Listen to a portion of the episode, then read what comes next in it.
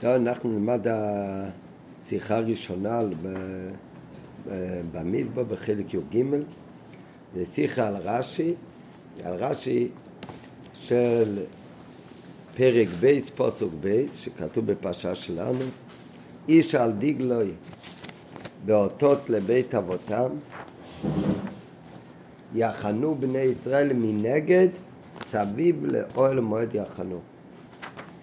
אז על, ה... על הפסוק הזה שבני ישראל יחנו מנגד סביב לאוהל מועד, אז יש על זה רש"י, שאומר רש"י מנגד, מרחוק מיל, כמו שנאמר ביהושע, הרחוק יהיה ביניכם וביניו כאלפיים אמה.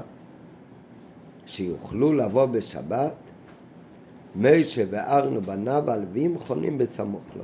זה הרש"י. עוד רגע בשיחה בפנים. זאת אומרת, רש"י אומר שמה הכוונה בני ישראל יחנו מסביב לאוהל מועד?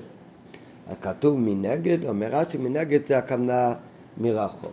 כמה רחוק? אז גם אומר רש"י, היה מרחק מיל של אלפיים אמות. מאיפה אנחנו יודעים שזה היה רחוק אלפיים אמות? אז מבין מפסוק שכתוב בישוע, שרחוק יהיה ביניכם וביניו כאלפיים אמות. למה באמת המרחק היה אלפיים אמות? מאל מייד ישראל? אומר רש"י, כדי שיוכלו לבוא בשבת.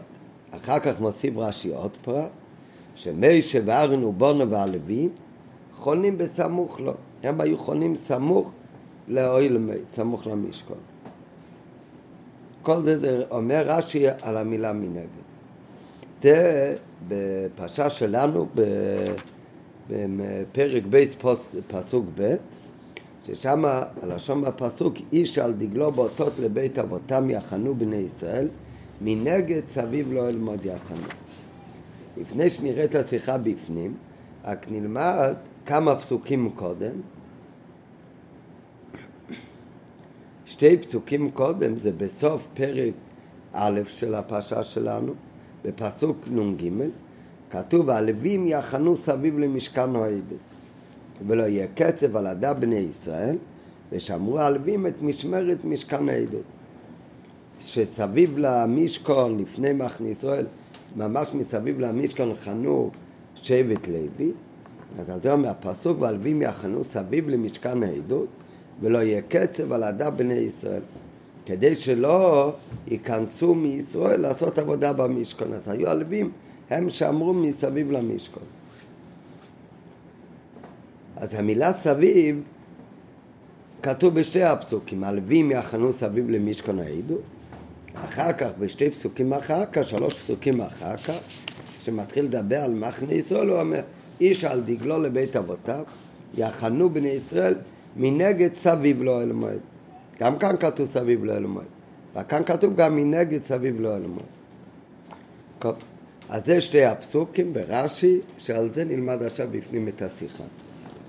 על הפוסוק ישאל דגלו באותות לבית סבא יחנו בני ישראל מנגד, סביב לא אלמד יחנו, בתיק רש"י תיבת מנגד, נראה זה אחר כך נוגע שהדיבר המסחיל הוא רק על המילה מנגד, הוא מפרש מרחוק מי, כמו שנאמר בישוע, הרחוק יהיה ביניהם וביניו, כאלפיים ממש שיוכלו לבוא בשבת. משה ואהרון ובניו הלווים חונים בסמוך לו. אה, כאן זה רש"י. וצורך להובים השאלות א', מזה שרש"י מוסיף בתחילת פירושו, שם הספר, מזה שרש"י מוסיף בתחילת פירושו, תיבת מרחוק, ואינו כותב מנגד מיל כמי שנאמר וכולי. משמע? שכוונתו לא רק לפרש שיעור הריחוק, אלא לומר שמנגד פירושו מרחוק. ואינו מובן. זאת אומרת, אם, לפני שהשאלה, אם היה כתוב מנגד, מיל, מיד היה אומר רש"י מיל, זאת אומרת שרש"י בא מיד להסביר כמה זה היה המרחק. שהמרחק היה מיל ועל זה מביא אחר כך ראיה. אבל רש"י הוא אומר מנגד, מרחוק, מיל. זאת אומרת רש"י לא בא רק להסביר כמה זה המרחק היה, אלא רש"י גם בא להסביר שעל מילה מנגד הכוונה מרחוק. ורק הוא מוסיף על זה כמה רחוק זה היה מרחוק מיל. אז מזה שרש"י מוסיף נר בפנים, בתחילה פירושו תיבת מרחוק, והוא לא כותב רק מנגד מיל כמי שנאמר בישוע. מזה משמע שכוונתו לא רק לפרש שיעור הריחוק, אלא הוא בא גם לפרש בכלל שהמילה מנגד פירושו מרחוק. כך מוסיף כמה רחוק. ואינו מובן על הפסוק והיו חייך תלויים לך מנגד לא פירש רש"י כלום. והיו חייך תלויים לך מנגד, חייך תלויים לך מרחוק, גם שם מנגד הפירוש הוא מרחוק, אבל שם לא מפרש רש"י כלום על אותו מילה מנגד שכתוב גם. לא, בפשוט שם רש"י לא אומר כלום. הרי המ... והיו חייך תלויים לך מנגד, כתוב בקללות בתוכחו בפרשה כי תבוא, זה כתוב אחרי הפרשה שלנו. אז רש"י שם לא פירש כלום.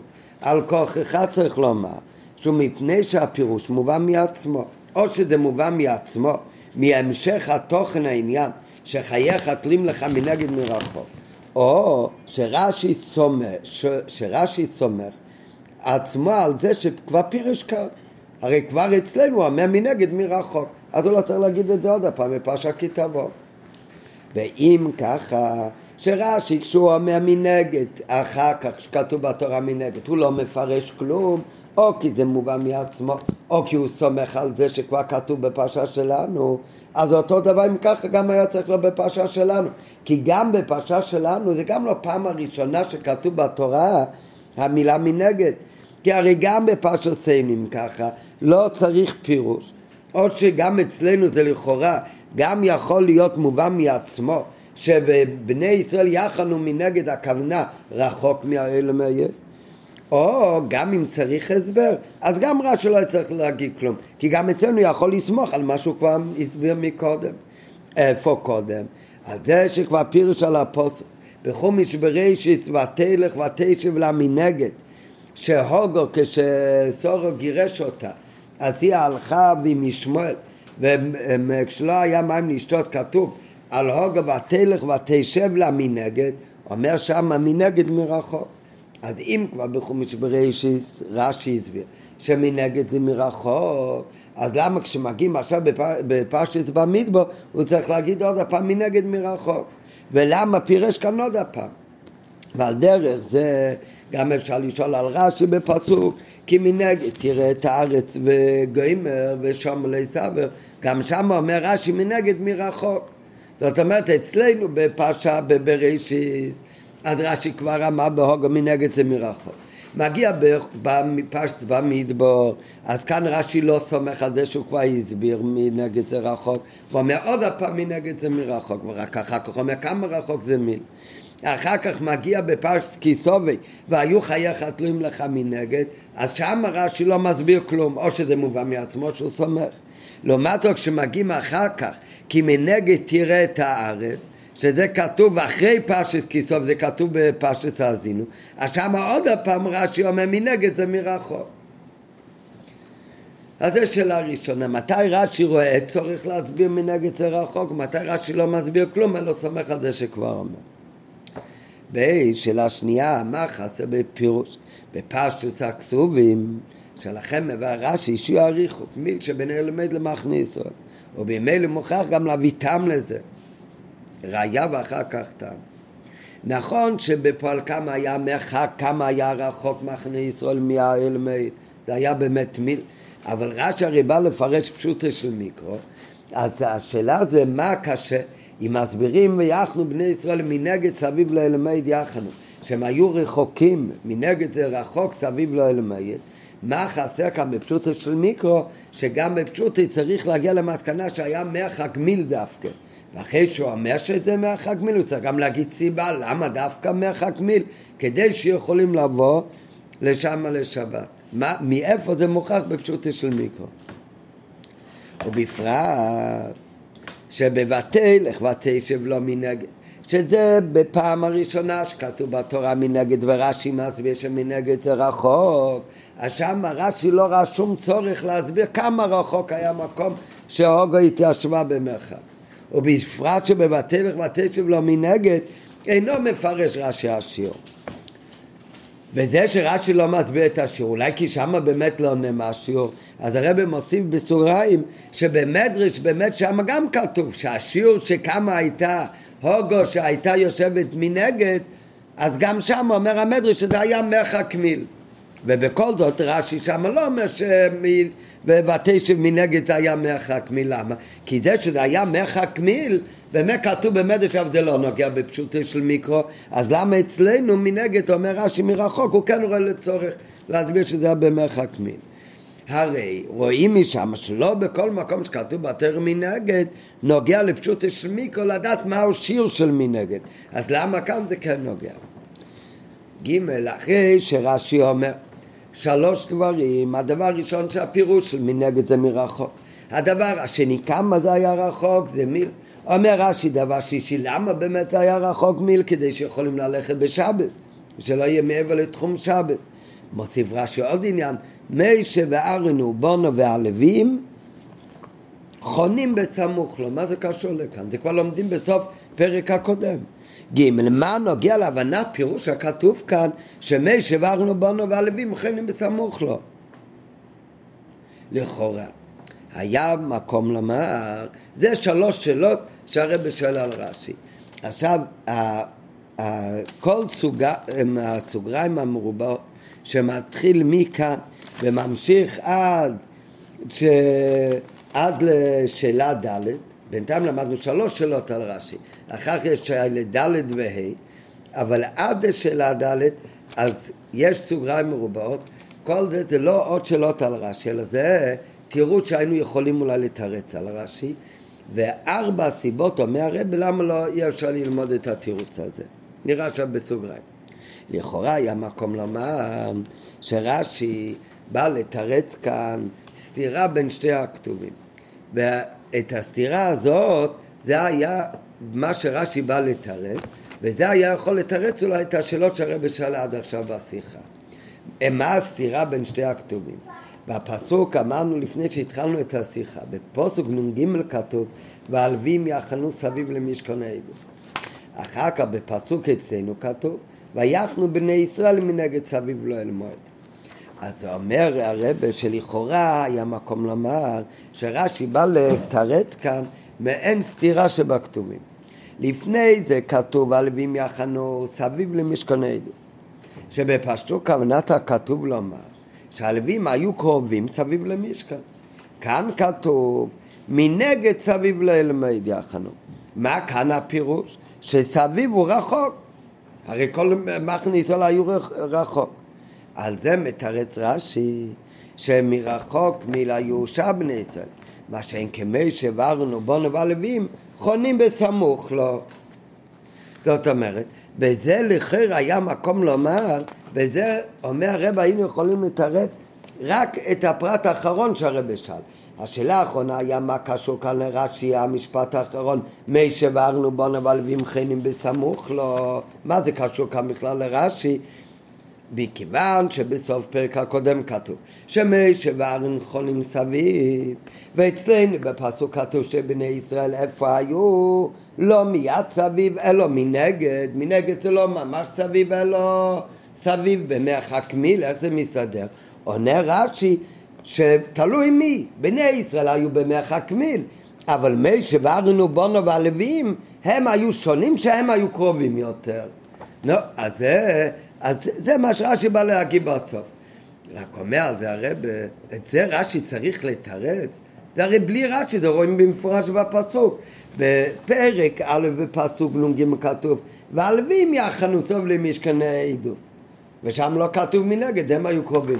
אצלנו בפסוק כתוב, יחנו בני ישראל מנגד סוביב. בני ישראל זה לא הלווים, הם היו רחוקים. זה הרי מפורש בפסוק, לא צריך להגיד.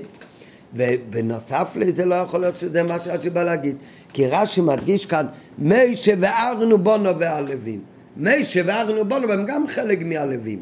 והוראיה שבפוסוק נ"ג בפרק הקודם כתוב הלווים יחנו סוביב למשכן העדות ולא כתוב בפסוק והלווים ומיישה ואהרון ובונו איפה מיישה ואהרון ובונו? אלו פשיט שמיישה ואהרון ובונו הם כלולים בלווים אז למה כשרש"י כאן אומר מי היה קרוב ולא רחוק אז רש"י לא מסתפק להגיד והלווים היו בסמוך אלא מיישה ואהרון ובונו והלווים אבל אי אפשר לומר כן שזה מה שבא רש"י לתרץ שלכאורה יש סתירה שבפסוק הקודם כתוב שהם היו סביב כאילו קרוב סביב ואצלנו כתוב מנגד סביב שזה רחוק ועל זה הוא בא לתרץ שסביב קרוב היו הלווים ומנגד סביב הכוונה רחוק סביב זה היה כל מחנה ישראל. כי א' בכתוב שלפני זה הרי מפורש והלווים סוב יחנו סוב למשכון. ובפסוק שלנו מפורש יחנו בני ישראל ולא הלווים ואין צריך בדלת תירוץ, לא צריך רש"י לתרץ לי את זה. כל מי שרואה את הפסוקים מבין שזה מדבר על הלווים, וזה מדבר על כל מחנה ישראל. בייס, אם זה מה שרש"י בא לתרץ, אז הרי היה צריך בדיבה המצחיל לצטט לא רק את המילה מנגד, אלא גם את המילה סביב, כי הוא בא לתרץ גם את הסטירי, שאחד היה סביב ואחד היה מנגד סביב, רחוק סביב. אבל רש"י בכלל לא מצטט את המילה סביב, אלא רק את המילה מנגד. לפי זה, אז תראה במילה סביב, שלפי זה, שלפני זה פירושו סוביב ממש, וכאן פירושו מנגד סוביב זה רחוק. ואם כן היה רש"י צריך להציג מן הכתוב גם את התיבה סביב. ג' הסתירה בפירוש סביב אין רש"י מתארצו, לפי זה בכלל אין כאן באמת תירוץ שפעם אחת בפסוק הקודם סביב הכוונה קרוב ואצלנו מנגד סביב מה הפירוש? שהסביב היה רחוק, איפה כאן בכלל התירוץ? יאללה מוכרחים לומר שזה לא סטירי כמו שנראה אחר כך.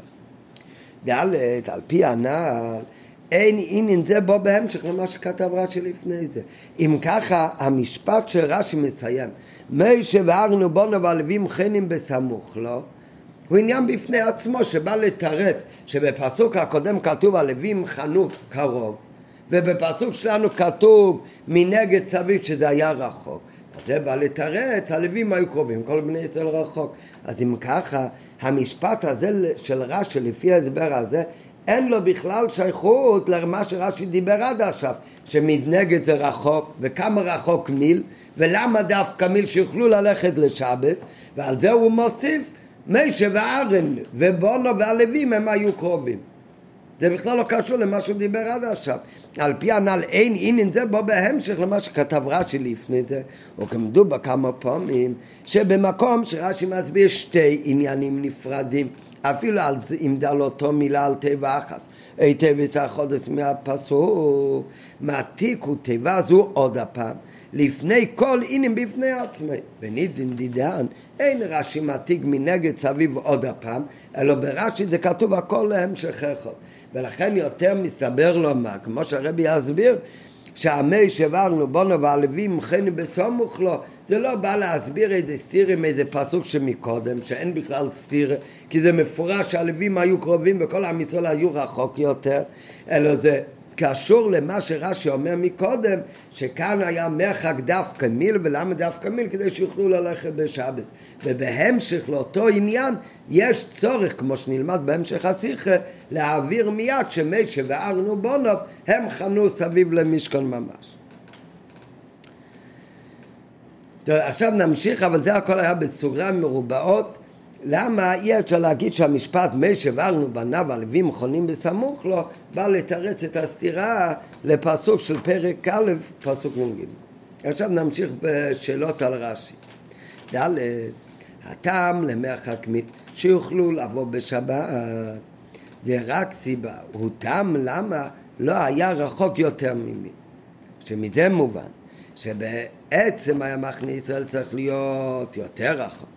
אלא בכדי שיוכלו לבוא בשבת, היה רחוק רק מי. וצריך להבין מה הטעם מתעסק הדייטין, מה הטעם שנעלה בדעתנו מעיקורת שמכניס ישראל צריך להיות רחוק יותר. ממה שרש"י אומר, שלמה היה מרחק מין? כדי שיוכלו לבוא לשבת. זאת אומרת, צריך למצוא טעם למה הרחיקו את מחנה ישראל מהמשכון רק מיל. ועל זה הוא אומר, למה יחיקו רק מיל? כי אם לא, לא יוכלו לבוא בשבת. זאת אומרת שמצד עצם העניין, כך משמע מרש"י, שמצד עצם העניין היה אמור להיות מחנה ישראל לא יותר קרוב למשכון, אלא משהו יותר רחוק מהמשכון. רק מה, למה זה היה בפועל רחוק רק מיל? כדי שיוכלו לבוא בשבת. ולכאורה, מה ההסבר בזה? אני הייתי חושב לכאורה בדיוק הפוך, שמכניסו אמורים כולם לרצות להיות משהו יותר קרוב למשכון. אז אני צריך למצוא בכלל למה ירחיקו אותם למיל אלפיים אמה כל צד מהמשכון. אבל בפועל רש"י לא אומר שום הסבר למה ירחיקו אותם מהמשכון, הוא רק מסביר לנו למה המקסימום מרחק יכל להיות רק אלפיים אמות, זאת אומרת, מה משמע מכאן? שזה שמרחיקים אותם זה צריך להיות ככה, רק מה יותר מאלפיים אמות אי אפשר להרחיק אותם, כי אם ככה איך יכולים לבוא לשבת?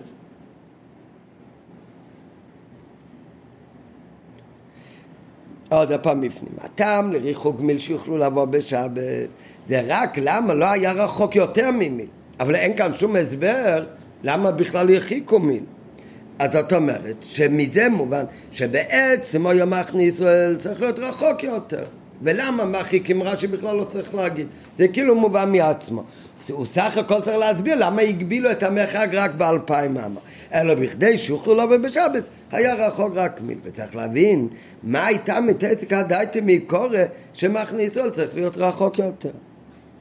במקום לתת לי הסבר למה ירחיקו רק מיל, תגיד לי הסבר בכלל למה בכלל ירחיקו אותם.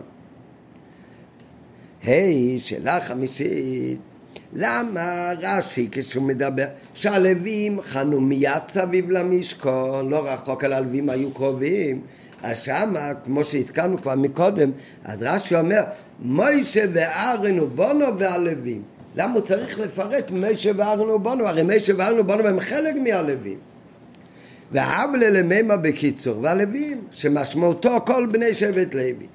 בפרט שפשט המיקרו משמע שמה שכתוב לפני זה והלווים יחנו סביב למשכון העדות הרי זה כולל, זה כולל גם על מי שבארנו בנפש, הרי גם הם בכלל מה שנאמר סביב למשכון העדות ושאמרו הלווים את משמרת משכן העדות כמפורש גם אחר כך ואחרונים לפני המשכון, משה ואהרון ובניו שומרים משמרת המקדוש בגאים. זאת אומרת, גם הם כלולים בלווים שהיו שומרים משמרת המקדוש. רק מה, בפסוק הקודם הוא לא מפרט עדיין את מקומם המיוחד, איפה היה משה ואהרון. אחר כך פירט הכתוב, שמשה ואהרון בניו יהיה מקומם בתוך סביב למשכון העדוס גופה, לפני המשכון קדמו, לפני אוהל מועד מזרחה. ושאר הלווים היו בש... בשאר הצדדים סביב למשכון. אבל גם הם היו חלק מאלה שהיו סביב למשכון. ואם כן, גם רש"ב ללמימר אצלנו, והלווים, ותהיה כוונתו למה שכתוב לפני זה, והלווים יחנו וגומר. והיו נכללים בזה גם אלה שהעברנו בניו, ולמה מפתם, ולמה צריך לפרט אותם בפני עצמו. הביאו בכל זה. אז הרב מסביר עכשיו שבפסוק שאנחנו לומדים רש"י, אז רש"י בא לתרגם את המילה מנגד. מה זה מנגד? אומר רש"י שמנגד הפירוש רחוק.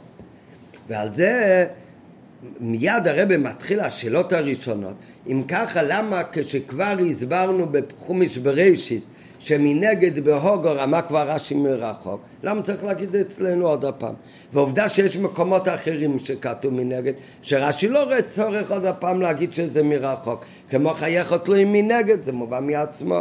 לעומת זאת, כשכתוב תראה את הארץ מנגד ושם לא תבוא, שם פתאום רש"י יש עוד הפעם צורך להסביר את המילה מנגד זה מרחוק. אז זה, זה הרי היה הקושי הראשון. אז הרב מתחיל להסביר אומר שהמילה מנגד, המילה נגד זה לאו דווקא פירוש אורחו, גם לא לפי רש"י. מה פירוש נגד?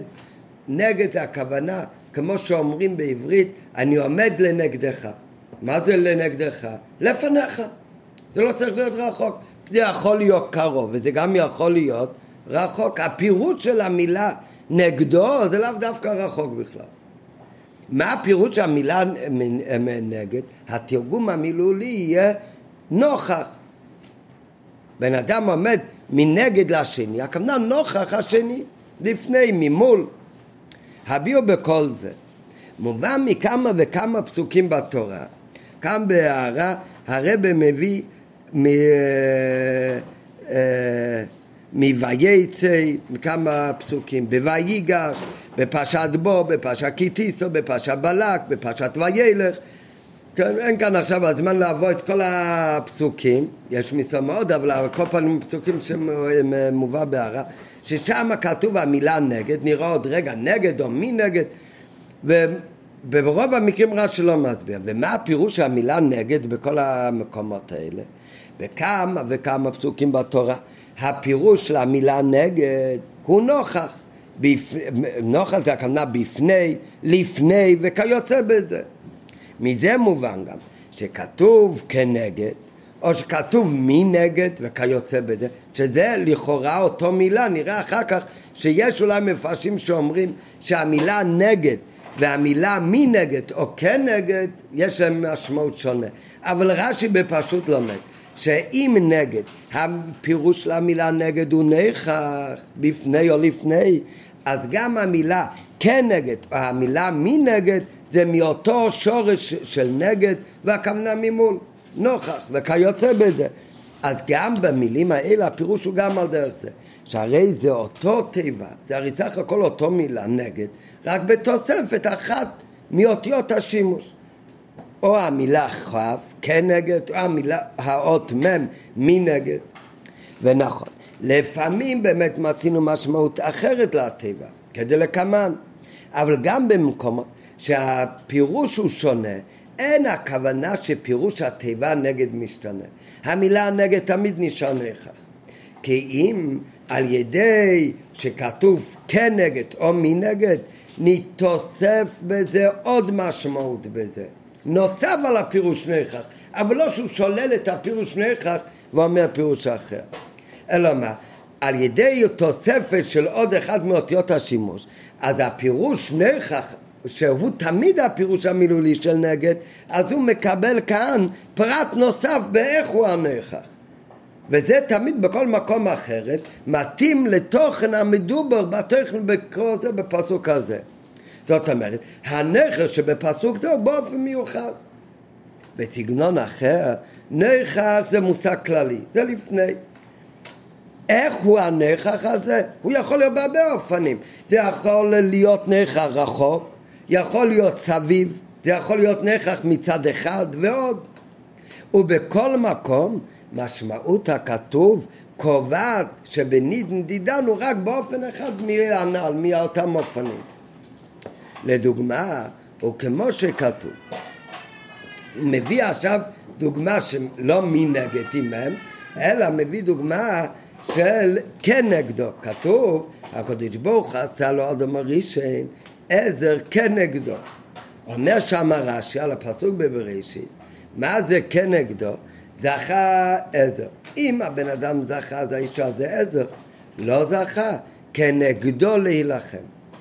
אז גם שמה, מה פירוש המילה נגד?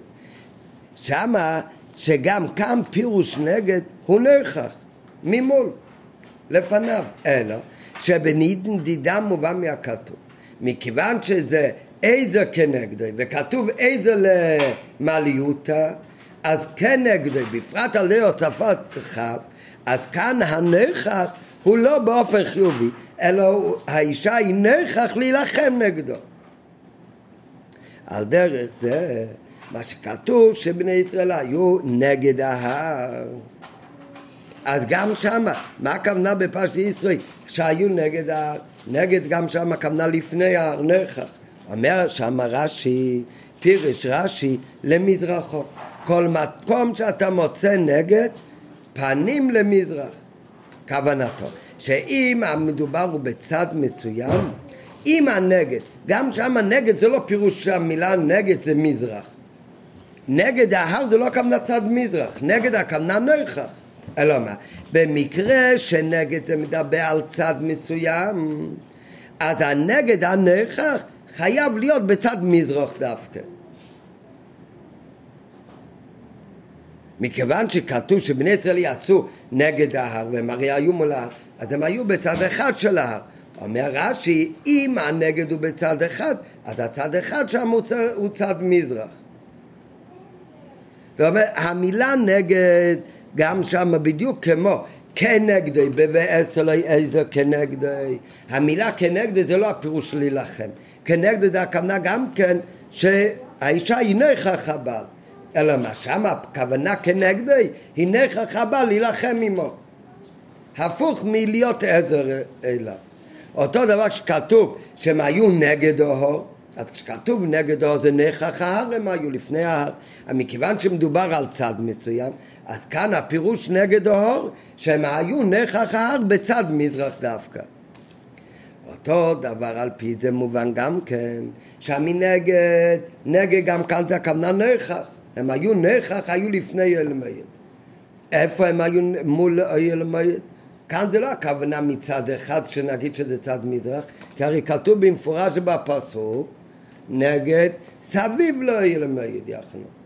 אז זה מכל הצדדים. מה הכוונה כאן מנגד? אז כאן הכוונה מנגד זה שהם היו מול אויל מויד, כבר כתוב מסביב, מכל הצדדים, אז מה זה המנגד? המנגד זה הכוונה כאן, הם היו נכח אויל מויד מרחוק. להבדיל ממה שכתוב שתי פסוקים קודם, בפסוק נ"ג, והלווים יחנו סוביב למשכן העדוס. שם כתוב איפה הם היו, שם לא כתוב נגד, הם היו נכח אלמית, אבל לא צריך להגיד את המילה נגד, כי הרי כתוב הם היו סוביב, מסביב כל הצדדים, זה כתוב על הלווים. מגיע שתי פסוקים אחר כך, וכתוב שבני ישראל היו מנגד סוביב לאלמית, אז כאן גם המילה נגד עדיין נכח, הם היו לפני אלמית. איפה לפני אלמית? מה, בצד מזרח? לא, כאן כתוב הרי במפורש שהם היו לפני אלמית מכל הצדדים סוביב. אז מה מוסיף המנגד? אז כאן המנגד בא להגיד שאיפה הם היו סביב לאלמית? כאן הנכח, כאן המם מנגד הופך את הנכח לרחוק. אבל לא שהפירוש של המילה מנגד זה רחוק. ולכן רש"י לא כל פעם אומר באמת על המילה מנגד רחוק. כאן הוא אומר מנגד זה רחוק לא כי זה הפירוש של המילה, כי כך מובן ממשמעות הפסוק. ולכן כל מקום שזה מובן ממשמעות הפסוק, רש"י אומר עוד פעם, מנגד מרחוק, כי גם שם זה לא בגלל הפירוש המילס.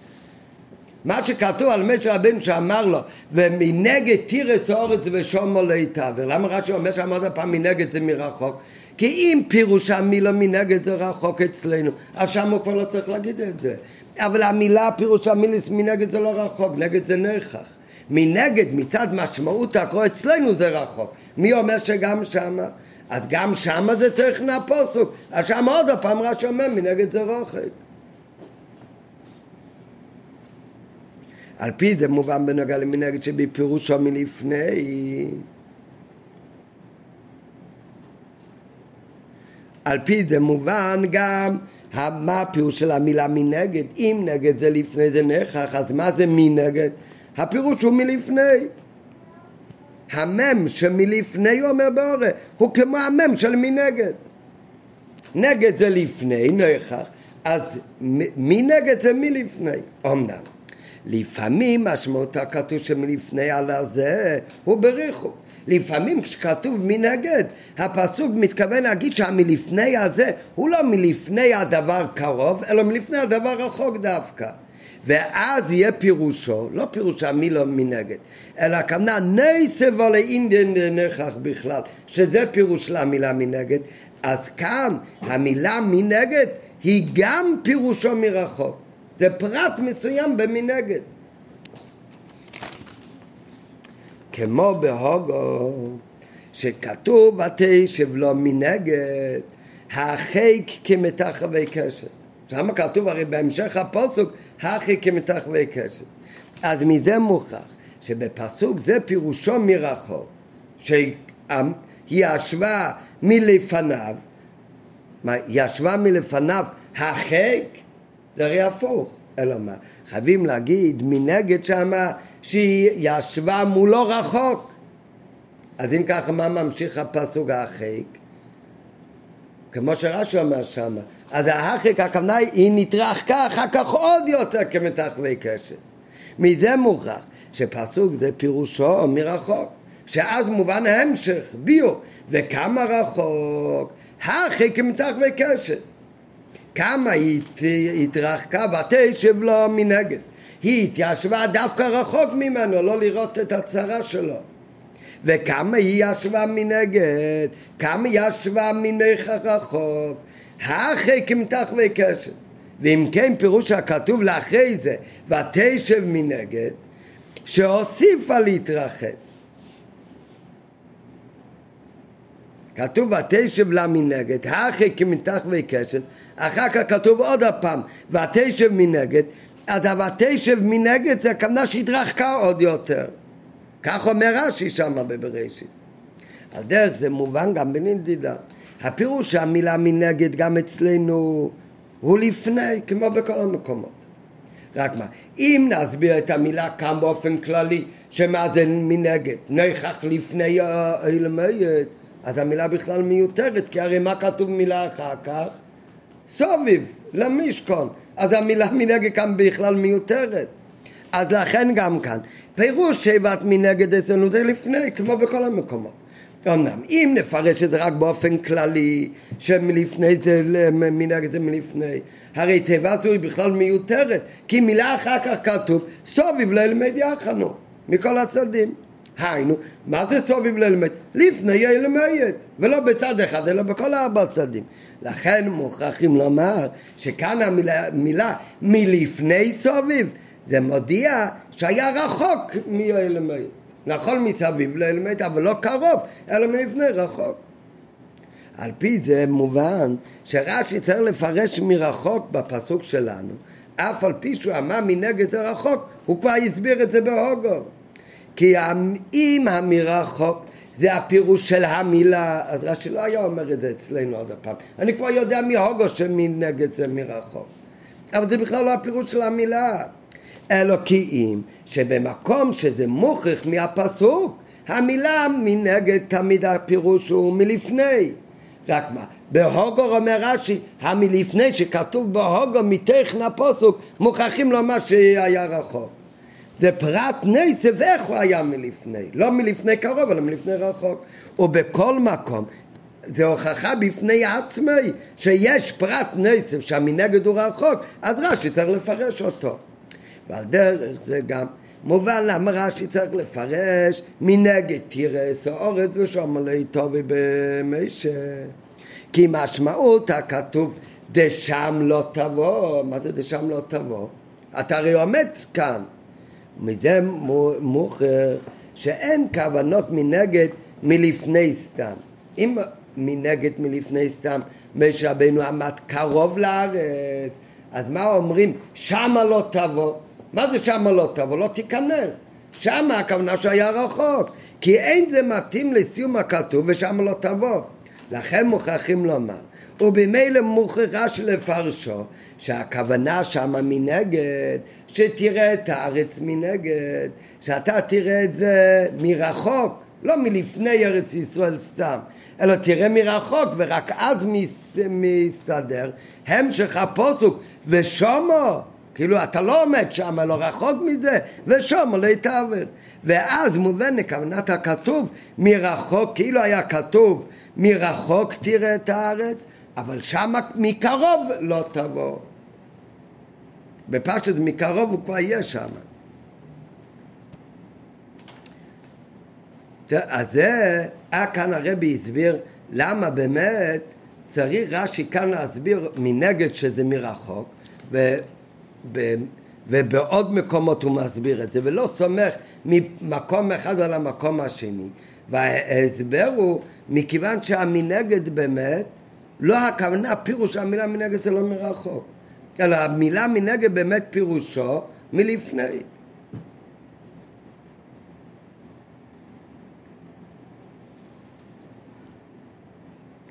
דרך אגב, הרב הביא בהוגור רש"י אומר מנגד זה מרחוק. במשה רבנו מנגד זה רחוק. כי אז מובן המשך הפוסוק תראה סעורץ ושום לעשו, וכאילו כתוב מרחוק תראה, מקרוב לא. זה אצלנו גם אומר מנגד מרחוק. למה? כי באמת תמיד המנגד הפירוש לפני, והמרחוק זה בכל אחד מהמקומות האלה תכן הפוסק, זה לא פירוש המילה, תכן הפוסק אומר שהמנגד זה באופן של מרוחק.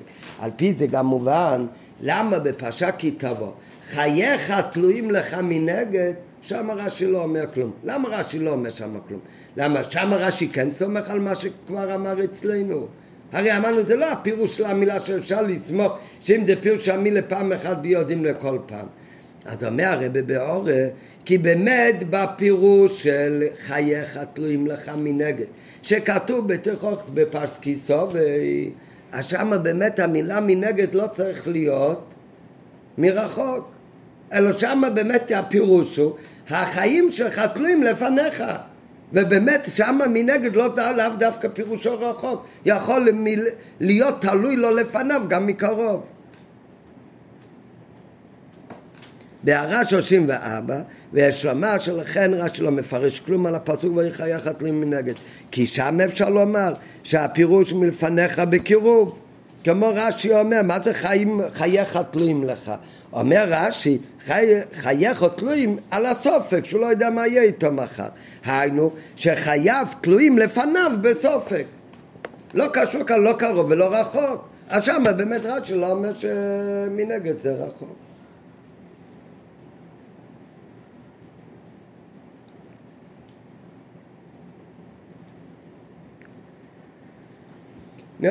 בין הדברים שלמדנו עכשיו, לפני שנתחיל בעוז ג', הרב אומר, אחד הסיבות, למה צריך להגיד מנגד, שהפירוש כאן הוא באמת מרחוק? כי אם הפירוש הוא סתם לפני המשכון, אז המילה מנגד היא בכלל מיותרת. למה? כי הרי כתוב בהמשך הפסוק סוביב לא ילמד. אז אני כבר יודע שהם לפני ילמד. מכל הצדדים כתוב הרי סוביב. אז מה בכלל אתם עושים מהמילה מנגד? וזה ההוכחה של רש"י, שמנגד כאן זה לא סתם סביב, אלא זה לא סתם נכח, אלא רחוק. אז עכשיו אומר הרב, האמת שזה עדיין קשה. כי אצלנו, גם בלי המילה מנגד, אני עדיין יודע שהסוביב הוא רחוק. גם בלי מנגד אני יודע שהסוביב כאן הוא רחוק ולא קרוב. איך אני יודע שהסוביב הוא רחוק ולא קרוב? כי כאן מדבר על מחנה ישראל. מה למדנו שתי פסוקים קודם, שלוש פסוקים קודם, בפוסוק נ"ג בפרק א', מי חנה סביב למשכון סוביב? מה כתוב בפסוק נ"ג? הלווים. אז אם ככה בפסוק שלנו, איש על דגלי בעצס יחנו בני ישראל סוביב, גם אם לא היה כתוב המילה מנגד, אני לבד יודע שסוביב זה לא לפני המשכון קרוב מכל הצדדים, אני לבד יודע שהסוביב כאן הוא לפני המשכון רחוק. כי הרי כבר שלוש פסוקים קודם כתוב שהראשונים שהיו סוביב למשכון היו, הלווים. אז חוזרת להיות המילה מנגד, גם אם נפרש אצלנו, מנגד זה לא סתם מלפני, אלא זה מלפני עם פרט נצף שהלפני הוא בריחוק מוקם, גם עדיין זה מיותר, כי גם בלי המילה מנגד, אני גם יודע שהסוף הבקרנו קצת בריחוק מוקם. למה אני יודע שהוא בריחוק מוקם? כי הרי הפסוק מקודם אמר ששבט לוי היו סביב למשכון ממש. אז זה מה שמתחיל לשאול באור ג' שאומנם אין תיבס מנהג בפסוק גדילה מובנת כל צוקה. כי גם אם נאמר שפירושה מרחוק, עדיין מיותרת היא. שהרי גם זה פשוט שמכניס אל היה רחוק מן המשכון. למה זה מובן שזה היה רחוק גם מבלי המילה מנגד? מכיוון שמפורש לפני זה שהלווים יכנסו למשכן עדות. ואם כן הרי יהיה אפשר בכלל שבני ישראל יהיו קרובים למשכן, שהרי לווים מפסיקים. וזה מה שרש"י מיד ממשיך ואומר שאתה צודק. זה שהם לא היו לי, מיד ליד המשכון, זה אני לא צריך מנגד. זה אני כבר יודע מהלווים. אבל הייתי יכול לחשוב שהלווים חנו סביב. ומיד אחרי הלווים, מיד היה מחנה ישראל. ולכן אם כאן כתוב מנגד, אני יודע שהם היו רחוקים, לא רק שהם לא היו צמודים למשכון, כי זה היו הלווים, אלא היה עוד מרחק. ועל זה אומר רש"י, אתה יודע כמה? הם היו מרוחקים מיל. הם לא היו רק שהם לא היו מיד ליד המשכון ואלו אחרי הלווים. זה אני יכול הרי להבין גם בלי המילה מנגד. אלא מנגד בא להגיד שהם היו ממש רחוקים. כמה רחוקים מלמה באמת דווקא מילה אנחנו עוד לא יודעים אבל זה פשיט שמה הפסוק צריך להוסיף במילה מרוחק זה לא סתם שהם לא היו צמודים למשכון כי זה אני מבין לבד גם מהמילה סוביב. כי כבר כתוב קודם שהלווים היו סוביב כיוון שמפורש לפני זה והלווים יכנסו למשכון העדוס אם כן הרי אפשר בכלל שבני ישראל יהיו קרובים למשכון שהרי הלווים מעסיקים. לכן מוכרח לומר שכבון עשה קוצוב הוא שיחיקו הרבה. הם היו מאוד רחוקים, יותר ממה שהיו רחוקים בלאו מצד עצם הדבר שבט לוי מפסיק על ידי חנויות הלווים. לא, למה באמת? למה באמת היה הקפדה שיהיו מנגד סוביב, שיהיו מאוד רחוקים? ונראה עוד רגע שמצד זה גם מובן שהם היו מאוד רחוקים, היו צריכים להיות עוד הרבה יותר מאלפיים אמה, הרבה יותר ממיל. למה באמת זה כזה הגיוני? כתוב הרי בפסוק, בפרק הקודם, שכדי זר שנכנס למשכון לעשות עבד, הוא חי מיסה בידי שמיים. אסור לו להיכנס, ויהיה קצב. מי זה ששומע שבני ישראל לא ייכנסו למשכון, והלווים יכנסו למשכון העדוס, ולא יהיה קצב על הדס בני ישראל, ושמרו הלווים. זאת אומרת, כדי שלא יהיה מצב שבני ישראל ייכנסו למשכון, כי במשכון זה רק עבודת הכהנים, אז לכן היו צריכים להרחיק את בני ישראל, ומי היה סביב למשכון למשמרת זה היה הלווים. אז לכן באמת יש עניין שמחנה ישראל יהיה מה שיותר רחוק מהמשכון, כדי למנוע את האפשרות שיהיה זור שייכנס למשכון או יעשה עבודה במשכון. והטעם על זה מובן בפרשת. מכיוון שהפסוק לפני זה אומר, ולא יהיה קצב על הדס ישראל, הוא אומר רש"י, למה שיהיה קצב בהדס ישראל? אם לא יהיה שם לווים סביב. כי אם לאו ייכנסו זורים בעבודו זו, ואז יהיה קצב. אם זר, בני ישראל לא מהכהנים. הוא נכנס לעשות עבודה, יהיה קצב. איפה רואים את זה? קרח רצה להיכנס לעבודת הכהנים, כבר היה קצב. כל שכן ישראל. לכן ציווה הקודש ברוך הוא שיחיקו מחנה ישראל מהמשכון הרבה וזה מה שכתוב, יחנו בני ישראל מנגד סוביב לא ילמד יחנו. לא מספיק זה שזה לא סוביב ממש כי יש שבט לוי שמפסיק ביניהם, אלא צריך להרחיק הרבה מנגד סוביב לא יחנו. לכן ציווה הקודש ברוך שירחיקו בני ישראל מהמשכון הרבה, להרחיק יותר את האפשרות שייכשלו זרים בכניסה. לא, אז אם ככה, אז שירחיקו מאוד הרבה, אז ירחיקו גם חמש מיל. אז על זה אומר רש"י שצריכים לבוא לשם לשבת, לכן יותר ממיל יהיה אפשר להרחיק. לכן פירש רש"י, שהריחו כל יום מיל שבזה מדגיש שתי עניון. שכבון את הכל זה בכתיבת מנגד, היא שיהיו רחוקים יותר מהמרחק מצד חנות הלווים. כי שבט לוי מי אומר שמיל זה יותר? מי אומר בכלל ששבט לוי זה יותר ממיל? אולי המיל היה כולו תפוס ב... ב... בלווים. אז זה רש"י אומר בסוף, מי חנה סביב למשכון? אז זה כבר תירוץ על השאלה שהרבי שאל בסוף. מוישה וארן ובונו והלווים חנים בסמוך להם. מה זה משה וארן ובונו והלווים חנים בסמוך להם? אחר כך אומר הפסוק שהלווים היו משלוש צדדים ומיישה וארן ובונוב היו היו בצד מזרח, לפני המשכון.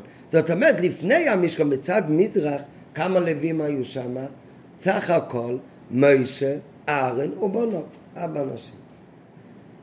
שאר הלווים היו באמת משאר שלוש צדדים, אבל בצד הרביעי לא היו בכלל לווים.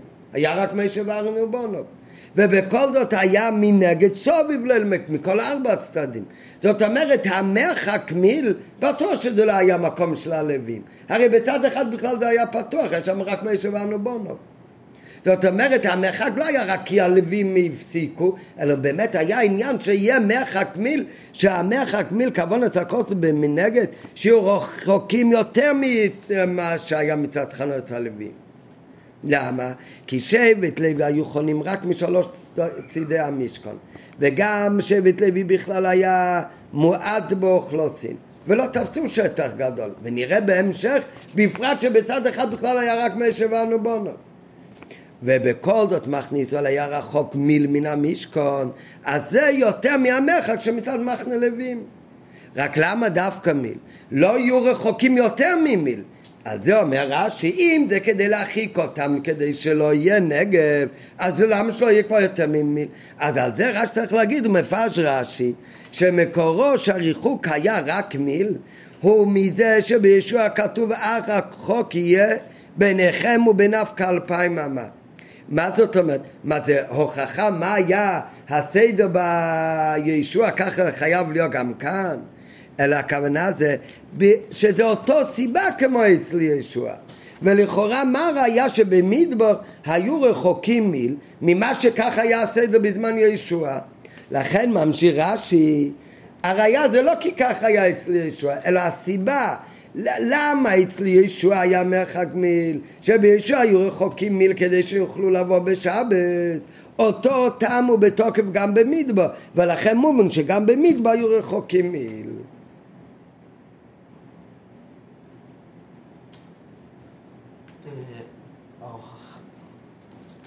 מה? כן, תשאל, תשאל. החכמים מוישה ואהרון. לא, זה עוד לא, הם אה, בפנים אחר כך יביאים מוישה ואהרון. אמרתי את זה מקום לא, בדרך לא אגב. יכול להיות שהם אה? מילאו, יכול להיות ששאר הצדדים מילאו, פשוט רצו שזה יהיה אותו דבר. שכל מיני ישראל יהיו באותו מרחב. לא, בסדר, נראה אחר כך, נראה אחר כך. בסוף עוד ג' הוא יביא, אה, סליחה, לא, בסוף התה הוא יביא ממי שבארם. אמרתי את זה מקום דרך אגב, נראה שם. הביאו למה באמת הוא אומר מי שבארם זה אחר כך. עכשיו בעוד ד', לפני שנמשיך, זה עכשיו לכאורה לא כל כך קשור להביעו ברש"י במילה מנגד ולמה הוא עומד, למה בכלל צריך להיות רחוק ולמה דווקא מיל, זה הכל כבר תירץ. אבל עכשיו זה כאילו עניין צדדי, רק הרב צריך לתרץ את זה כי אם לא, קצת חוסר בכל הבניין. מה הסברנו עכשיו? שהמרחק לא מביאים ראייה ממה היה מרחק בזמן יהושע מהאורן, מהמר... שזה המרחק שהיה במחנה ישראל. אלא אומרים זה אותו סיבה, כמו שם המרחק היה מיל, כדי שיוכלו לבוא בשבת, בעצם כאן מנגד מקפידה יותר שיהיה רחוק. ורחוק זה לא בגלל הלווים, זה אני מבין גם מהכתוב רק סוביב בלי המנגד. המנגד בא להרחיק עוד יותר, ולמה באמת צריך להרחיק עוד יותר כדי שלא יהיה נגד, ש... ולכן מצד עצמו שיהיה משהו יותר רחוק. רק יצר ממי לא שייך, מכיוון שהרי צריכים לבוא בשבס למשכון, וכדי שלא יותר ממיל יהיה בעיה של תחום שבס. עכשיו, השאלה זה, לא ניכנס מהו השיעור של תחום שבס, מיל זה אלפיים אמו, שזה לכי מדרבנון, אבל עיקר השאלה זה שגם אם נגיד שהשיעור הוא, הוא מיל, וזה איסו תחומין שבס, ונגיד אפילו שתחומין זה דאורייסה, לפי פשוטו של מיקרו. כך אומר הרבה, ומה שרש"י אומר במקום אחר מדברי ספרים, כנראה שזה לא מפורש בתורה, אבל כן זה כלול בפירוש על יצא שמי מקיימי. נראה אולי בהמשך, אבל עיקר הקושי הוא, אם יש, המחנה ישראל הרי היה סביב למשכון, גם אם זה היה רחוק מילו, גם יותר ממיל. המחנה ישראל הקיף את המשכון במדבר מכל ארבע, מכל ארבע צדדים. מה, מה האיסור לצאת חוץ לתחום? אם יש עיר, מחוץ לעיר אסור ללכת יותר ממיל בשבס. אסור ללכת יותר מאלפיים אמה. בן אדם נמצא, אנחנו כאן באמצע תל אביב. יש מלא מלא בתים מכל הצדדים, באמצע יש את פארק הירקון, יש שם יותר מאלפיים אמו שטח אה, ריק, בלי בתים. נו, יהיה אסור ללכת שם? ובאמצע יעמוד בית. כן? ומכל צד כדי להגיע לבית באמצע הפארק הירקון צריכים ללכת יותר מאלפיים אמה. זה נקרא ייסור חוץ לתחום? זה לא חוץ לתחום, זה הרי בתוך התחום, זה בתוך העיר. המשכון היה באמצע מחנה ישראל. מה אכפת לי כמה היה מרחק ממחנה ישראל עד למחנה לוי עד, עד למשכון? כן? שיהיה אלפיים אמה, שיהיה חמש אלף אמה, הוא לא עובר בכלל לאיסור תחום. האיסור חוץ לתחום זה שאתה יוצא מהכיוון של מחנה ישראל החוצה, לא פנימה. ועל פי הלוכה זה באמת ככה, על פי הלוכה, אם יש שטח ריק באמצע העיר, אין שיעור של אלפיים אמות, כשמבחוץ כל העיר מחוברת, בתים בתים, באמצע יש שטח מלא, אז זה הכל נחשב לעיר אחד. יש אבל כן אה, שטח מסוים, שגם אם הוא נמצא ריק באמצע זה, לא. מונע מהעיר. לא, זה, אם נגמר הבתים, נגמר העיר. אז יש כמה זה השיריים וכולי וכולי. אבל אם יש ממש חיבור, הכל מורכב, מה אכפת כמה יש באמצע? אין כזה הלכה שצריך להקפיד שבתוך העיר לא יהיה אלפיים עם חלל. מה זה כלום? מיל זה קילומטר אחד. לא אלפיים עם, אבל כן זה משהו ש... לא? אה, אבל כאן זה היה סך הכל מי. אנו צורך להבין עוד ד', אמנם צריך להבין למה לא היו בני ישראל יכולים לבוא למשכון גם אם יהיו רחוקים יותר מאלפיים עמו הרי מחנה ישראל היה מכל ארבע צדדים כמבוא בפרשתנו ואם כן נחשבת כולה כעיר אחד גם בפרשתנו ובעיר עצמה הרי אין יסוד התחומים דרך אגב, מה שאתה שאלת מקודם על משה ואהרן, משה ואהרן זה לא רק מה שאמרתי מקודם להראות שלא היו הרבה לווים ולכן זה היה מרחק לא רק בשביל הלווים אלא כי התורה הקפידה. זה גם סיבה למה צריך להיות אלפיים אמה מהמשכון. כי מכל שאר שלוש צדדים הרי היו הרבה לווים. למה צריך להיות אלפיים אמה מהמשכון? יהיה בסדר גם אם יהיה אלפיים חמש מאות אמה מהמשכון. כי הרי גם הלווים תפסו מקום. ולכן אומר רש"י, מי שבארנו בונו, והיה צד אחד שהיה רק מי שבארנו בונו. אז לכן היה באמת רק אלפיים אמו, כי הם לא תפסו מקום, אז זה בן אדם אחד. ומכיוון שכך היה בצד של מזרח, אז כבר אמרו את אותו שיעור גם מכל הצדדים. טוב, אבל זה נראה בסוף. אבל בינתיים הרבי שואל, מה אכפת לי בכלל כמה זה המרחק למשכון? הרי המשכון הוא לא היה מחוץ למחנה, הוא היה באמצע המחנה. למה לא היו בני ישראל יכולים לבוא למשכון? גם יהיו רחוקים יותר מאלפיים עמו. הרי מחנה ישראל היה מכל ארבע צדדים כמוגבו בפרשתנו, ואם כן נחשבת כולה כעיר אחת, וגם בפרשתנו, ובעיר עצמה אין האיסו לתחומין. כל איסו תחומין הוא מחוץ לעיר, לא לתוך העיר פנימה. והביאו בזה זה דבר שכמה פעמים הרב מביא בלקוטי סיכס שרש"י מסביר בפשוטי של מיקרו דברים על פי הלוכה. החידוש הוא לא רק שפשוטי של מיקרו, הוא לא בא להסביר הלכה. הרב אומר שרש"י מסביר דברים בפשוטי של מיקרו שבא להעביר עניין הלכתי, אף על פי שזה הלכתית בשולחן אורוך זה בכלל לא ככה הלוכה למעשה. גם החלק הלוכה בפשוטי של מיקרו הוא לא צריך להתאים לחלק הלוכה של הלוכה למעשה באמת שנפסק בשולחן אורוך או בגמורה. אלא זה קשור להלוכה איך שהיא מובנת לפי פשוטו של מיקרו. לפי פשוטו של מיקרו, זה לא הכוונה סתם ככה, אבל ב, לדוגמה אצלנו, מאיפה לומדים את האיסור לצאת חוץ לתחום? בפשוטו של מיקרו, לומדים את זה מהפסוק אומר רש"י, על יצא איש ממקיימי ביום, ביום השבוס. על פי הלוכה, מה הפירוש של המילה על יצא איש ממקיימי? מה זה ממקיימי? מהמקום של האיש או מהעיר? אבל פי הלוכה, על יצש ממקם זה הולך לפי העיר. הפשוטה של מיקרו, על יצש ממקמי, זה הולך על כל בן אדם. זה הרי, מה עוד לומדים מהפסוק הזה? זה הרי בכלל שאלה אם הפסוק הזה בא ללמד על איסו תחומין, או שלא יצא איש ממקומו ללקוט את המון.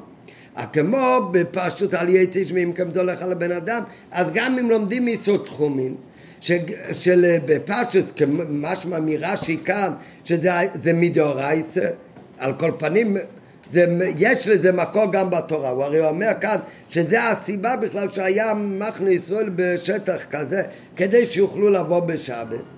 אז אם ככה, הפירוש הפשוט על יציא שמי מקיימי, מהמקום שלו. הכל אחד איפה שהיה אוהל שלו. אז כמובן, אם יד ליד זה יש עוד אוהל, אולי זה לא נקרא שיוצא ממקומו. אבל ברגע שנגמר האוהלים, אז בפשוט של מיקרו, זה כאן מתחיל האיסור של תחומין, אל יתיש ממכם, יוצא מהמקום שלו, למה נפקא מינא לאיזה צד. ולכן, נכון שעל פי הלוכה, האיסור תחומין באמת מתחיל רק לכיוון היציאה, אבל בפן מצד הפשוטי של מיקרו, אז איסו תחומי זה גם יכול להיות לכיוון הפנימי. והביר בזה כבר הודגש כמה פעמים. רש"י בפירושו על התורה מפרש הפסוקים רק על דרך הפשט, ולא מביא את ההלכות שנלמדות על ידי רמז ודרוש. ומזה מובן, וגם כשמביא הלכה מסוימת, זה לא, זה מפני שמוכרח הוא בפשוטו של מיקרו. ועוד זאת, פרטי הלכה, כפי שהם על דרך הפשט, זה לא בהכרח שחייב להתאים עם החלק של הלכה שבתורה. אפילו שהוא מביא הלוכה, אבל הוא מביא את הלוכה בפשוטו של מיקרו, אז זה לא חייב להתאים דווקא לחלק הלוכה בטרם. כן, רואים את זה, הרי מביא את זה בכמה מקומות הרש"י. שרש"י מביא דברים הלכה, שלא, שלא כך למעשה. אה? לא, מה זאת אומרת באמת? הם יכלו להגיע, השאלה אם זה הסיבה שהיה צריך להרחיק דווקא מין. אבל בפשוט של מיקרו זה הסיבה.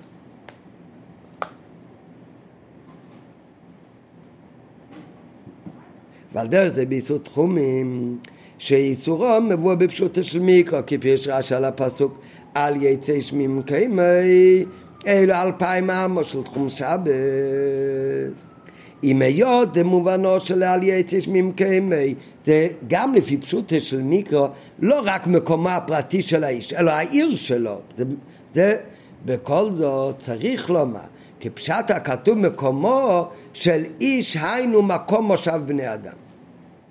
אבל אם יש שטח גדול שלא כרגיל באמצע עיר שאינו מושב בני אדם. נכון שזה גם לפי פשוט מיקרו על יתר שממקום אולי כאן דווקא ממש האוהל שלו אז לא יכול ללכת לשום מקום אלא כאן העיר. אבל הכוונה זה מה זה נקרא עיר? זה איפה שנגמר מישב בני יודום אז גם אם באמצע העיר יהיה מקום גדול שהוא יהיה שטח פנוי לשלם ממקי משק בני אדם אז שוב חל בפשוט של מיקרו על אותו שטח את האיסור של יצש ממקי ואסור ללכת בו יותר מאלפיים עמות ועל דרך זה מנין דידן.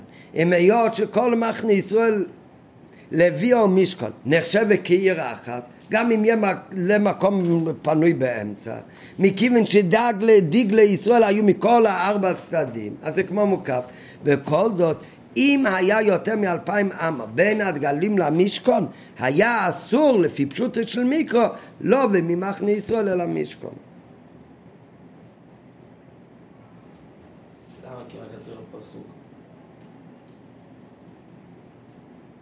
כי בפשוט יש מגליית יש ממקמי, לא, לא כתוב שם גדר של עיר. שאם יש בתים מוקפים מסביב זה נחשב עיר, ואז גם השטח הפנוי באמצע נחשב מקומי. זה בפשוט של, זה על, זה, זה על פי הלוכה באמת ככה, אבל בפשוט של מיקרו, מקומי זה נכון לא רק המקום פרטי שלו, זה מוקמי של בני אדם, איפה שזה לא מקומי של בני אדם, זה יצא ממקומי.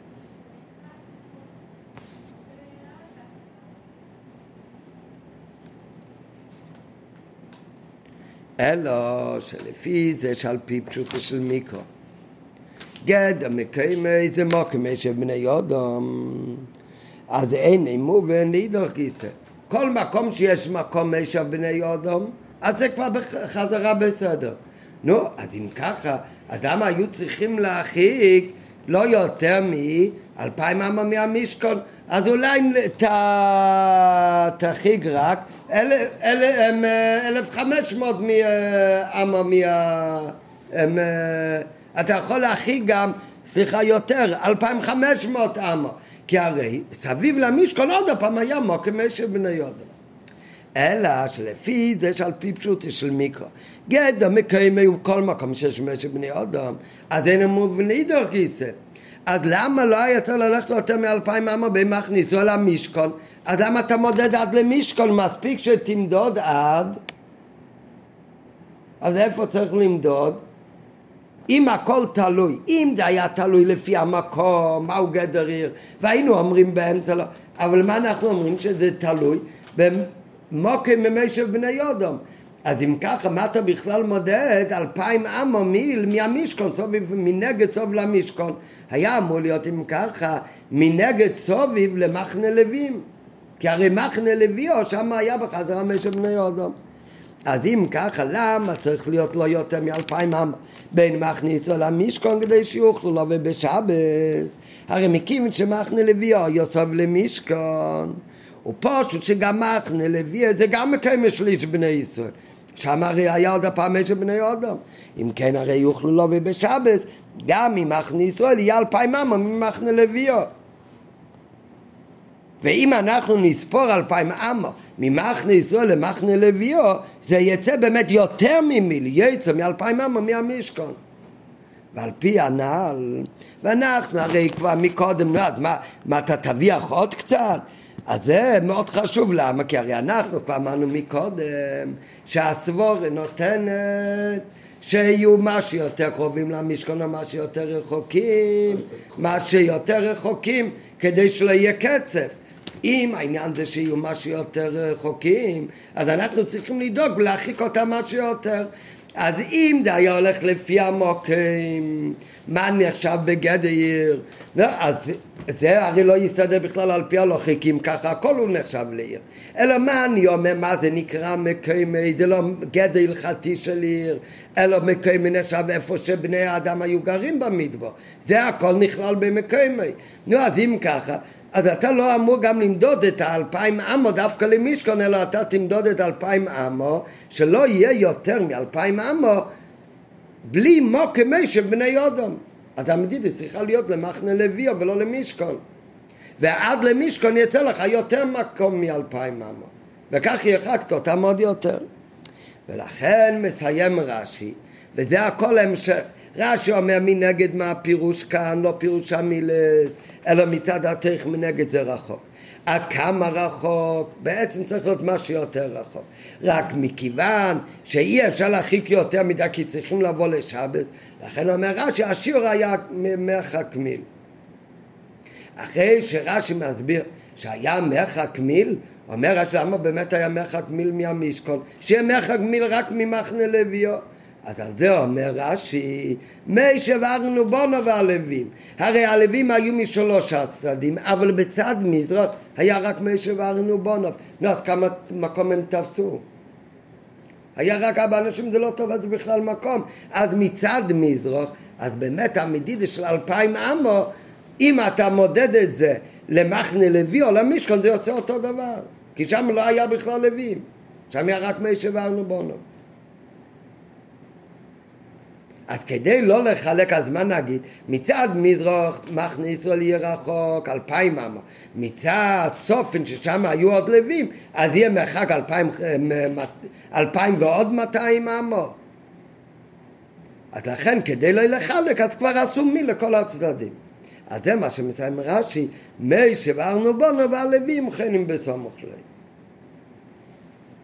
היינו שלא רק הלווים כלולת השבט היו סומך למשכון, אלא גם מי שבארנו בו. ובהם הרי מפורש תקף לקמן, שהם ורק הם חנו מצד מזרח של המשכון. וכל שאר הלווים היו בגימל צדודים. אם כן, הרי בצד מזרח לא היה אפשר להיות מחנה ישראל רחוק מהמשכון יצא מאלפיים אמות. חוץ מפורטה, כמה זה הפורטה? כמה מקום שמי שבארן תופסים. כמה שתופס או למי שברנו בונוב. נו, אז זה אה, כלום לעומת אלפיים אמה. ומכיוון שמצד המזרח היה מוכרח להיות כן אלפיים אמה מהמשכון, אז לא יחולקו בשבותים, וכולם היו במרחק שווה אלפיים אמה מן המשכון לכל צד. נו, והכל רש"י עכשיו מובן, הכל כפתר בפרח מנגד הרי כתוב סוביב, אז מה מוסיף לי מנגד? שזה כאן מנגד זה היה מרחוק. וכמה זה רחוק? לא מספיק רחוק שהלווים מפרידים ביניהם. זה אני מבין גם בלי המילה מנגד. אז מנגד כאן זה רחוק הרבה. אז כמה זה רחוק הרבה? אז רחוק הרבה זה המקסימום שיכול להיות. כמה זה המקסימום? אלפיים אמו. למה? כי כמו שאצלי היה אלפיים אמו כדי שיוכלו ללכת בשבת, אז כך גם כאן. אף על פי שעל פי הלוכה אולי, היה לכל מחנה ישראל עם המשכון דין של עיר אחת. אבל בפשוט של מיקרו היה בזה גם איסו תחומין ללכת ממכניסו עד למשכן כי היה מקום פנוי ממי של בני יודום ולכן היה יכול להיות המרחק הכי הרבה מיל. ועל זה מוסיף רש"י למה דווקא מיל? אף על פי שהרי לפני המשכון, מסוביב למשכון היה עוד הפעם ישב בני יודום, שהוא לקח עשרות עמו, כי היה כל שבט לוי, אז למה היו רק אלפיים עמו מהמשכון, היו אמורים למדוד אלפיים עמו ממוקים הלווים, ואז מהמשכון הם היו יותר רחוקים, שמה שמרחיקים יותר זה יותר טוב כדי שלא יהיה נגב. אז על זה מוסיף רש"י עוד פרט, שמכיוון שהרי מי שבארנו בונו והיו בצד מזרח, ושם היה רק הם, אז לכן שם באמת לא היה מי שבודם כמעט כלום חוץ מה, מהמדידה של אוי ילכות. ולכן היה שם אלפיים עמו. מכיוון שלא לחלק בין כל הצדדים, אז כל דגלי מחנה ישראל היו אלפיים עמו מהמשכון. היה כאן הביאו ברש"י. עכשיו, מה רואה בעבודת השם? מה יוצא מכאן? כל העניין ברעיון אמרנו, המרחק היה אמור להיות של, של מחנה ישראל מה שיותר מהמשכון. רק מה, אי אפשר להחריג יותר ממיל כדי שיוכלו לבוא לשבת.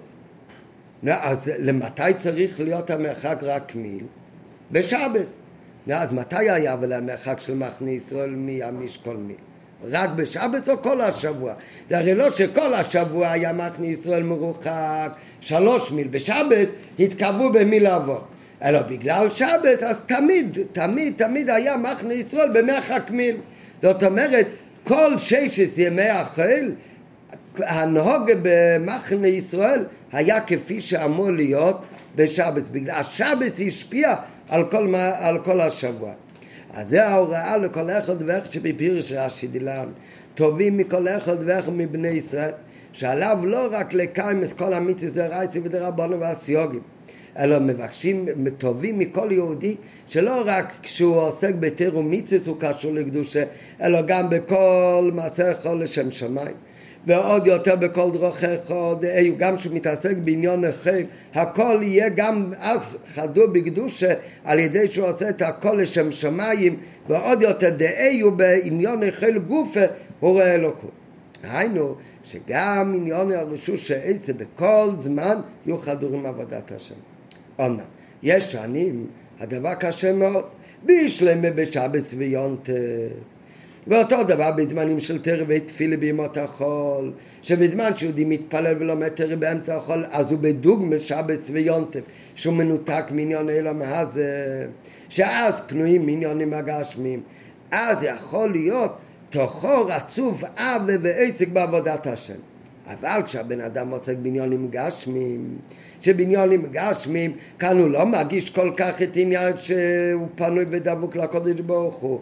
אז איך אפשר גם אז לקיים זאת, שגם אז יהיה כל דרכיך דהיו כל מסך לשם שמיים. אז זה ברמז בפירוש רש"י, למה היה מחנה של ישראל רחוק מהמשכן רק אלפיים עמו, כדי שיוכלו לו בשבת. ומטעם זה בגלל הנוגע של שבת היה כן תמיד, אף ששייך זה רק לשבת ויונטב. שמזה הרמז שהמצב כמו שהוא בשבת ויונטב זה נמשך ומשפיע גם בשאר ימות השנה.